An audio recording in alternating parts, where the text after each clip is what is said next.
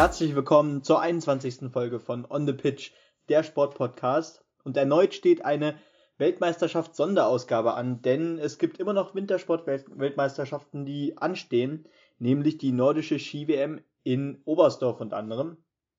Und äh, damit begrüße ich natürlich erstmal äh, feierlich David. Hi. Ja, Prost, Benny. Ja, in Oberstdorf geht's richtig zur Sache. Da ist gerade die Eröffnungsfeier. Ähm, ich freue mich wie Boll auf die nächsten zwei Wochen. Das ist eigentlich die WM, auf die ich am meisten hingefiebert habe. Und ja, freue mich auf eine tolle Show bei sommerlichen Temperaturen. Das ist ein bisschen knifflig im Moment. Ähm, ja, fast Temperaturen bis zu 20 Grad. Ähm, die Langlauftermine sind fast schon alle auf den Vormittag gerückt worden, damit denen die Loipen da nicht wegschwimmen. Äh, bei der Renovierung des Skisprunggeländes hat man nicht daran gedacht, ein Schneedepot zu errichten. Aber was soll's, wird schon richten. Irgendwie klappt's und äh, ich freue mich auf äh, schöne sportliche Wettkämpfe und ja, teilst du die Vorfreude? Äh, natürlich, also ich bin jetzt schon richtig, richtig gut drauf. Äh, die ersten Qualis sind ja auch schon hinter uns, da werden wir auch gleich sicherlich schon mal drauf kommen. Die Trainings sind auch schon teilweise passé. Und jetzt kann es auch endlich unter anderem für das Skispringen und, und die nordische Kombi in der Weltmeisterschaft losgehen. Ich kann es kaum erwarten, ehrlich gesagt. Und äh, das ist nochmal ein echtes Highlight, was jetzt auf den letzten Metern äh, des Winters auf uns wartet. Genau, dann würde ich einfach sagen, wir schauen mal, was uns die dritte nordische Ski-WM in Oberstdorf zu bieten hat, nachdem 1987 und natürlich das Wintermärchen 2005 schon mal für, ja, perfekte Wintersportlaune in Oberstdorf gesorgt hat. Was diesmal auf uns wartet, bis zum 7. März äh, gibt es da 24 Wettbewerbe, teilweise auch Premieren. Ähm, das werdet ihr, werdet ihr alle in den nächsten Wochen ähm, ja, von uns hören. Wir werden uns jetzt erstmal nur darauf fixieren, was bis Montag passiert, weil dann werden wir schon darüber sprechen, was bisher passiert ist. Und ich denke, dass wir dann Mittwoch nächster Woche auch wieder einrichten, da so ein bisschen über die WM zu sprechen. Dann sind ja auch schon wieder Medaillen gefallen. Können wir so machen, oder? Dann machen wir nächsten Mittwoch ja. einfach nochmal. Ähm, vorweg genau. natürlich Norwegen mit doppelt so viel Goldmedaillen in der WM-Historie wie ähm, ja, die Russen mit ja, am meisten Medaillen überhaupt, wobei man eigentlich sagen muss, Russland kann ja gar keine Medaillen gewinnen dieses Jahr. ja, absolut. Es ist echt traurig, vielleicht aus russischer Sicht, aber ähm, ja, man startet ja unter neutraler Flagge, wenn man das so sagen kann. Ähm, das große Problem ist äh, da in meinen Augen natürlich, äh, inwiefern ist das dann aber legitim, dass trotzdem alle Athleten antreten dürfen. Ähm, darüber kann man, glaube ich, eine lange Diskussion führen, aber äh, wie, siehst, wie stehst du eigentlich dazu? Ja, selbst wenn alle Leute dann nachweisen können, dass sie damit nichts zu tun haben, ich finde einfach, die Konsequenz geht in eine komplett falsche Richtung da. Ja, äh, genau. Teilweise ehrliche SportlerInnen, die es ja auf jeden Fall gibt in Russland, das möchte ich ja nicht bestreiten, weil sich teilweise ja auch äh, Athleten da von diesem, ich nenne es jetzt mal System losgelöst haben und da ihr, ihr Ding machen und dann trotzdem unter, ja, was ist das für eine Flagge? Die des russischen Skiverbandes und ich finde, der russische Skiverband ist jetzt nicht äh, unschuldiger als der russische Staat nee. in der Staatsdoping-Affäre. Deswegen verstehe ich den Zusammenhang ja, genau. nicht, weil äh, bei den Skandalen, die aufgedeckt wurden, steckten eben alle unter einer Decke. Ähm, ja, aber genau. lassen wir uns davon jetzt nicht weiter beirren, sondern schauen auf das Programm. Wie gesagt, die ersten Trainings sind schon passé, da sprechen wir dann aber an, wenn der dementsprechende Wettkampf äh, ja, uns bevorsteht. Es geht morgen los. Morgen ist Donnerstag mit den beiden Langlauf-Sprints. Die Männer und die Frauen starten da gleich morgen früh. Ähm, das ist natürlich immer eine ganz spektakuläre Disziplin. Ähm, heute gingen da schon die ersten Qualis los. Da sind dann solche Starter aus Trinidad Tobago, äh, ehemalige Biathleten zum Beispiel noch am Start und ähm, da gibt's ganz lustige Zeitabstände und ja, da ähm, haben die Exoten darum gekämpft, auch um Medaillen mitlaufen zu dürfen. Benny würde jetzt sagen fahren.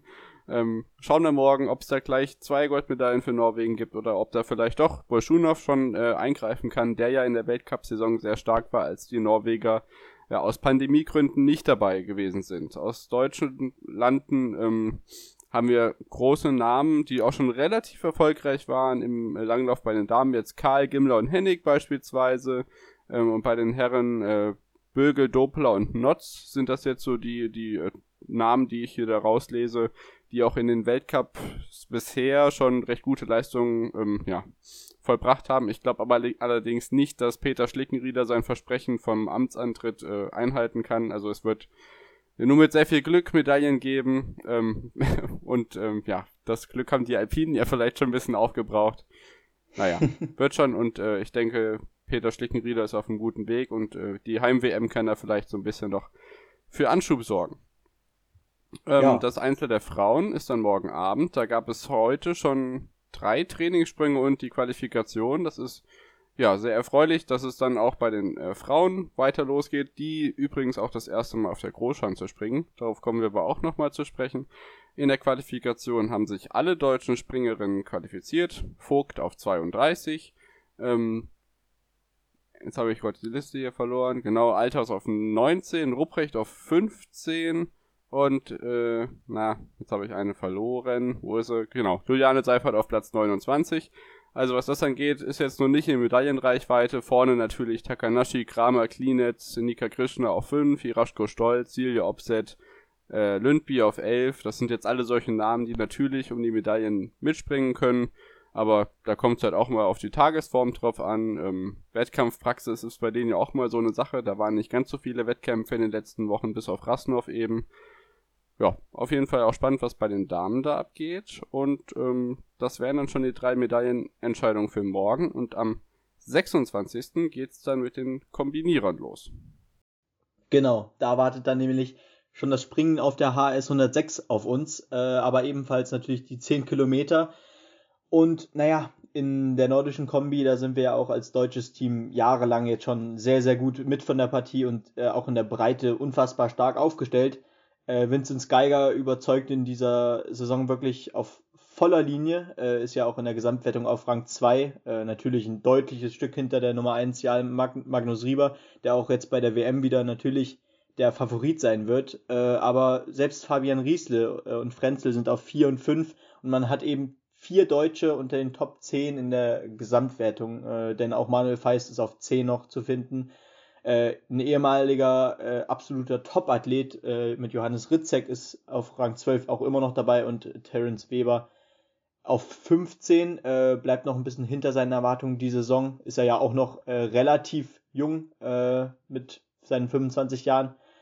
Und ähm, ja, ich denke, da können wir uns auf ein paar tolle Wettbewerbe in Oberstdorf freuen. Ähm, aber einen Namen, den man da natürlich auf, auch auf gar keinen Fall vergessen darf, er ist Akito Watabe, der natürlich, ähm, wenn man die deutschen Athleten ausnimmt, neben Jan Magnus Rieber äh, da sicherlich auch noch ein Wörtchen äh, mitsprechen kann, äh, jetzt bei der Weltmeisterschaft. Und äh, am 26. steht natürlich auch äh, der erste Teamwettbewerb, beziehungsweise das erste, äh, das erste Teamspringen äh, der Frauen jetzt bei der WM an ebenfalls natürlich auf der HS 106 und ähm, das steht dann schon äh, fast gegen Abend an um 17.15 Uhr. Äh, da freue ich mich auch riesig drüber. Das hatten wir ja diese Saison, glaube ich, auch noch nicht. Und ja, wird mal wieder äh, etwas Erfrischendes, da bin ich mir ziemlich sicher. Genau, ähm, auch da würde ich sagen, die Deutschen nur mit begrenzten Medaillenchancen im Gesamtweltcup, der ja wie gesagt echt noch nicht so viele Wettkämpfe umfasst. Ähm, Slowenien, Österreich, Norwegen und Japan noch vor dem Deutschen äh, ja, Springerinnen-Team. Müssen wir schauen, vielleicht springt da noch was bei rum. Am 27. Das müsste dann, wenn ich richtig sehe, der Samstag sein. Bin ich da richtig? Ja. Ähm, ist dann die erste große Premiere. Und zwar haben wir das erste Mal Kombiniererinnen bei der nordischen Ski-WM dabei, die ja, jahrelang darum gekämpft, äh, Weltcups ähm, zu erlangen. Ich, wenn ich den Kalender richtig gesehen habe, war es bisher nur das eine Mal in Ramsau überhaupt, weil alles andere ins Wasser gefallen ist ähm, beziehungsweise aus Pandemiegründen eben nicht stattfinden konnte. Ähm, ich habe hier das Trainingsergebnis da. Natürlich muss man sagen, da waren jetzt nur 33 äh, Kombiniererinnen am Start, aber ich meine, für eine junge Disziplin ist es einfach wichtig, dass sie diese Bühne auch bekommen. Ähm, aus deutscher Sicht dabei ist natürlich ein Name, den man eigentlich kennt. Das ist Svenja Würth. Die ist umgestiegen von äh, den Spezialspringerinnen zu den Kombiniererinnen. Ähm, hat auch tatsächlich in den beiden Trainingsdurchgängen äh, Platz 1 und Platz 2 gemacht, also kann hier wahrscheinlich von ihrer guten Sprungverfassung ähm, ja auch profitieren. Die weiteren Deutschen ähm, Sophia Maurus, äh, Maria Gerbert und Jenny Novak. Ähm, Jenny Novak hier wahrscheinlich als äh, die zweitstärkste einzuschätzen, ähm, sind hier durchaus in der Lage, auch um Medaillen mitzulaufen. Die Frauen laufen nach dem Wettkampfsprung auf der kleinen Normalschanze in der Audi Arena 5 Kilometer im Langlauf. Ähm, ebenfalls am 27. haben wir dann am Vormittag praktisch zwischen dem Springen und dem Laufen der Kombiniererin die beiden Skiathlons äh, von Frauen und Männern im Langlauf. Ähm, das ist natürlich auch mal eine besonders schöne Disziplin, weil da zwischen den äh, verschiedenen Stilen gewechselt wird. Also das ist das, wo man in der Mitte immer die Skiwechsel sieht und ähm, auch hier denke ich, Jo Röthe und Therese Johaug ähm, oder generell die ganze norwegische Mannschaft natürlich nicht äh, wegzudenken. Äh, aber auch die Deutschen sind, was die Mitteldistanzen angeht, gar nicht so schlecht gewesen in diesem Winter. Da muss man einfach schauen, was bei rumkommt. Ähm, wie gesagt, die Skandinavier einfach sehr stark, ähm, die Russen sehr stark. Ja, bevor es dann äh, zum ersten großen Showdown auf der Normalschanze geht, am Samstagabend, 27 ist es Samstag, ne? Ich vertue mich gerade nicht ähm, ist das Einzel der Männer auf der Normalschanze. Da haben wir natürlich den Titelverteidiger David Kubacki, der nach der ähm, ja, legendären Aufholjagd von Seefeld da den Titel verteidigen kann. Spannende Sache. Was glaubst du, wer da ist da der Favorit auf der Normalschanze? Ah, das ist sehr, sehr schwer. Äh, ich habe im Gefühl, dass das äh, vielleicht auch doch nochmal in eine deutsche Richtung äh, gehen kann. Natürlich, Kubacki hat jetzt in letzter Zeit auch wieder äh, ja, vor allem auf der Normalschanze gezeigt, äh, was er drauf hat. Äh, das hat ja auch äh, ziemlich gut jetzt in. Nee, das war nicht. In Rasnov war ja keine Normalschanze. Ähm, ja, grundsä doch, grundsätzlich. Natürlich. Doch, klar, war ja auch Normalschanze. Da hat er auch wieder gezeigt, dass er ans Podium ranspringen kann. War am Ende ein vierter Platz. Ähm, aber auch auf der Normalschanze haben die Deutschen jetzt äh, wieder ordentlich gezeigt, dass sie äh, für ein Podest gut sind. Karl Geiger konnte mit dem Podest äh, ja die Formsteigerung sozusagen bestätigen jetzt rechtzeitig zur WM. Äh, und obwohl eben äh, Markus Eisenbichler da noch disqualifiziert wurde, ähm, zeigte dieser auch, dass er mit Normalschanzen ebenso gut klarkommt.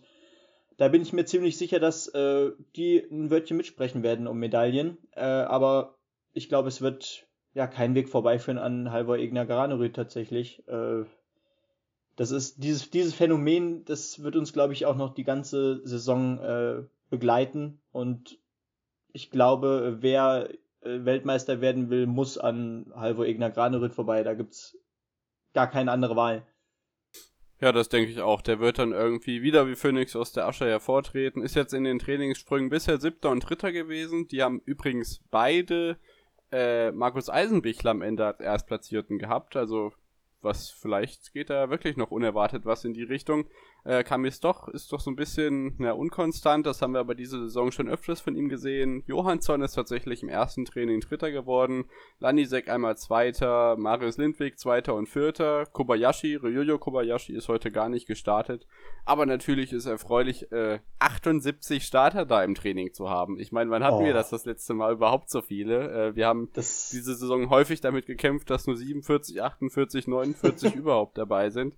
Genau. Äh, ich bin froh, dass sie auf der Schanze, auf denen ja eigentlich nur trainiert wird, ähm, keine großen Herrenweltcups oder ähm, Sommercompris ähnliches stattfindet. Bei den Her äh, Frauen ist es ja anders. Die waren in den letzten Jahren ab und zu da. Äh, aber für die ist es ähnlich wie in Seefeld eine relativ unbekannte Wettkampfschanze. Auch wenn die Deutschen natürlich sehr viel trainieren da. Ähm, können wir gespannt sein, was die Quali und dann natürlich auch der Wettkampf so alles mit sich bringt. Ähm, wie gesagt, äh, 78 Starter, da haben wir dann auch solche Leute wie, ähm, ja, Vitali Kalinitschenko wieder dabei, Ukraine ist wieder am Start, äh, ähm, der Rumäne ist tatsächlich auch wieder ähm, mit dabei, mehrere der sogar. Ähm, zwei sogar, genau, Rumänen. Ähm, ich, ich spare lieber die Sprachen, äh, die Namen auszusprechen. Aber das äh, Starterfeld ist wieder voll, das freut mich und ich freue mich auf die ja. Normalschanzenwettbewerbe. Ja, ebenso wie ich. Und ich würde sagen, dann gehen wir direkt äh, zum Sonntag über. Äh, der Tag vor dem äh, ja, ersten Tag, an dem pausiert wird äh, in dieser Weltmeisterschaft. Denn am Sonntag, äh, ja, kann man sagen, nach dem Skiathlon ist vor dem Teamsprint, denn am Sonntag stehen um 13 Uhr jeweils äh, der Männer-Teamsprint und der Frauen-Teamsprint im Langlauf an. Was ja eigentlich immer von Spannung geprägt ist. Das werde ich mir wahrscheinlich dann auch mal geben. Und am selben Tag, am Abend, äh, findet dann auch der zweite Mixed-Team-Wettbewerb der Saison im Skispringen statt.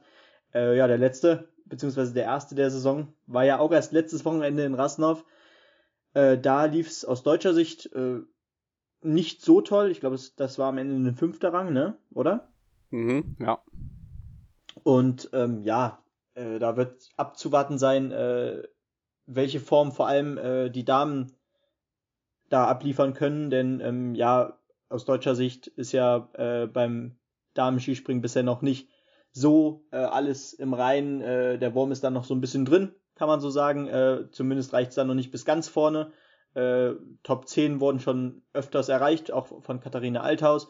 Und mit Anna Rupprecht hat man da auch eine, die regelmäßig äh, unter die Top 15 springt. Aber ja, für, das ganz, für den ganz großen Sprung hat es leider noch nicht gereicht. Bleibt zu hoffen, dass sie sich das jetzt für die Weltmeisterschaft aufgehoben haben. Vielleicht ja auch fürs, äh, für den Mixed-Team-Wettbewerb am Sonntag. Und äh, das schließt dann tatsächlich auch schon ähm, ja, den ersten Teil der Weltmeisterschaften ab, sozusagen. Und dann geht's am Montag erstmal in den freien Tag, den sich sicherlich auch alle Athleten absolut verdient haben. Genau, dann äh, beginnen die Langläufer Darauf gehen wir dann die nächsten Tage nochmal ein äh, mit den längeren Distanzen und für die äh, Springer und für die Springerinnen das endlich das erste Mal auch auf die Großschanze und die Staffeln und so weiter. Das kommt dann alles später, aber ich denke auch im Langlauf der Teamsprint immer eine starke Sache und ich glaube auch da werden die Deutschen dann spätestens Probleme haben, ihre Ambitionen, die sie eigentlich gar nicht wirklich haben. Äh, ja, also im Mixteam im Skispringen ist der Vorteil, dass man wirklich nur zwei äh, aufstellen muss und dass mehr Nationen die Möglichkeit haben, oben eben mitzulaufen. Aber selbst im Teamsprint ist es im Langlauf, glaube ich, für die etwas kleineren Nationen ähnlich problematisch wie in der normalen Staffel auch. Mhm. Aber nichtsdestotrotz sind das natürlich einfach spannende Wettbewerbe, wenn man sieht, wie die Skandinavier da durch die äh, Loipen rauschen. Das ist immer absolut äh, wahnsinnig, was die da abziehen. Ja. Äh, wahre ja. Energieleistungen, die da vollbracht werden. Definitiv. Und ähm, wie ich gerade hier so sehe, äh, habe ich auch noch was vergessen, was auch noch am Sonntag ansteht. Das will ich euch natürlich auch nicht vorenthalten, denn es gibt ja auch noch einen Teamwettbewerb äh, der Männer in der nordischen Kombination, ebenfalls am Sonntag. Äh, um 10 Uhr findet da das Springen statt und äh, um 15 Uhr findet dann die Staffel statt und da bin ich natürlich sehr, sehr gespannt, wie das ausgehen wird und da ist ja natürlich äh, die deutsche Mannschaft, wie ich auch schon eben angesprochen habe, bestens vorbereitet, da bin ich hundertprozentig sicher. Ich glaube, in der Breite da wird nichts an Deutschland vorbeigehen. Ja, das glaube ich auch. Also natürlich werden die äh, Norweger da von ihrer äh, guten Form profitieren. Auch die Esten und Österreicher haben einige gute dabei, aber ich glaube, da fehlt es an der Breite.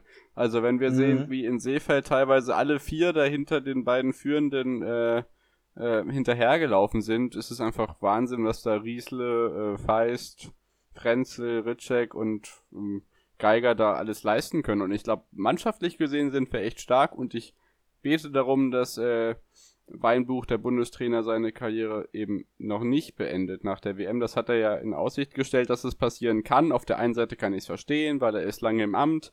Aber so eine erfolgreiche Ära zu beenden mit einer Heim-WM, bei der keine Fans da sind, ah, es ist, ah, es ist schade, aber auf der anderen Seite kann ich es, wie gesagt, verstehen. Ähm, ja. Das wäre es jetzt erstmal mit den Wettkämpfen. Das äh, wie das alles ausgegangen ist, hört ihr natürlich am Montag. Äh, wir haben das mit den Werbenorganisatoren natürlich abgesprochen, dass am Montag Ruhetag ist, damit wir das schön aufarbeiten können. und ja, Oberstdorf hofft währenddessen auf eine erneute nordische Ski-WM in 2027, um eben das, ja, die traurige Atmosphäre, die da jetzt im Moment ja sich anbahnt, wieder gut machen zu können. 2023 haben wir Planitzer, 2025 Trondheim. Ich persönlich kann mir aber nicht vorstellen, dass die FIS das mitmacht und die WM nochmal nach Oberstdorf gibt. Was meinst du dazu? Ähm, ja, ich rechne eigentlich ehrlich gesagt auch nicht damit, äh, dass das so zugelassen wird. Aber ich verstehe den Gedanken dahinter, denn ähm, es war eine riesen Euphorie, als äh, ja festgelegt wurde, dass die Weltmeisterschaft äh, in Oberstdorf stattfinden soll. Und ähm, die Fans in Oberstdorf äh, haben, haben sich auch riesig darauf gefreut. Das ist ein Erlebnis, äh, was nicht alle Jahre passiert. Und ich denke ähm, schon, dass man darüber nachdenken wird, äh, ob das nicht vielleicht tatsächlich der Fall sein könnte. Denn es ist natürlich auch äh, eine absolut andere Atmosphäre. Äh, ich kann mir vorstellen, dass das dann sich auch tatsächlich wie ein komplett anderer äh, Ort anfühlt, wenn dann plötzlich das komplette Gelände voll mit Zuschauern ist und äh, tatsächlich plötzlich auch eine Atmosphäre rüberkommt Deswegen ähm, hätte ich jedenfalls damit gar kein Problem, äh, wenn das der Fall wäre. Äh, aber ich rechne tatsächlich eigentlich auch nicht damit. Nee, ich glaube auch nicht. Also klar sieht man in den letzten Jahren eigentlich schon die üblichen Verdächtigen bei den nordischen Ski-WMs, aber wenn ich, also Ja. meine Favoriten-WM äh, war natürlich vor zehn Jahren in Oslo, das war natürlich die beste Stimmung von allen, das waren wirklich, das war eine Ski-Olympiade, das war so affengeil, da, unfassbar. Also vielleicht liegt es auch daran, dass wir 2005 noch nicht in dem Alter waren, dass wir da dieses das Wintermärchen miterlebt haben, auch wenn ich mir die Bilder ähm, jetzt kürzlich nochmal angeschaut habe, das war schon cool, so Lars Büste, Normalschanzen, Legende und Sigurd Pettersen damals noch auf der Großschanze rumgeturnt, das Oh. waren schon noch coole Zeiten, aber ja, ich glaube ehrlich gesagt nicht dran. Ähm, Oberstdorf hat sich haufenweise beworben, drei oder vier Mal, um die WM überhaupt ausrichten zu können, ähnlich wie das Planitzer gemacht hat, die ich auch sehr beglückwünsche, das in zwei Jahren endlich machen zu dürfen und denen ich es unheimlich gönne, das nächstes äh, Mal auch wieder mit voller Montur sozusagen durchzuziehen, weil die Slowenen werden da genauso eine Party abreißen, wie die Norweger das vor zehn Jahren gemacht haben. Ähm, ich finde, wir sollten uns da jetzt ehrlich gesagt noch keine Gedanken drüber machen. Da wird die FIS schon eine gescheite Genau. Entscheidung treffen und es gibt ja noch mehr Austragungsorte in Europa, wo äh, stimmungsvolle Wettkämpfe möglich sind. Äh, es muss jetzt nicht Almaty sein. Es muss jetzt nicht, äh, was weiß ich wo sein, aber es gibt äh, haufenweise welche. Äh, ja, Ruhpolding wäre doch mal eine Idee hier. Um in Deutschland zu bleiben, da kann man die Chancen mal wieder herrichten. Kompis. Genau. Das wäre Ja, doch mal ein, ein guter, guter Kompromiss, glaube ich, ja. Ja, Damit das ist könnten, fast um die Ecke. leben. Können sie mal machen. Oder Oberhof, das ging natürlich auch. Oberhof wäre fast noch besser, weil da muss man die Chancen gar nicht mehr herrichten. Die sind super hergerichtet, das können sie mal schön machen. Aber bevor wir uns jetzt weiter in die Zukunft lehnen, freuen wir uns auf die erste Wettkampfwoche. Und äh, ja, wir hören uns am Montag wieder mit, ähm, ja, natürlich der nordischen Ski-WM, den sonstigen Wintersportsachen, weil das passiert ja dennoch was, nur weil die nordischen jetzt in Oberstdorf sind und ähm, ja, teilweise die Bevölkerung für Unmut sorgt, natürlich mit äh, 5000 äh, Beteiligten, die da in und um die WM aktiv sind. Nein, nichtsdestotrotz, wir werden am Montag darüber sprechen, was da alles so passiert ist und dann am Mittwoch nochmal ein WM-Spezial haben.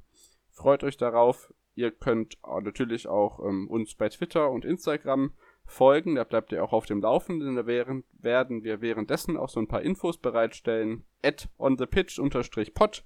So findet ihr uns da. Und ja, habt ein schönes Sportwochenende. Bringt die Woche noch gut zu Ende und bleibt gesund. Macht's gut. Ciao. Schatz, ich bin neu verliebt. Was?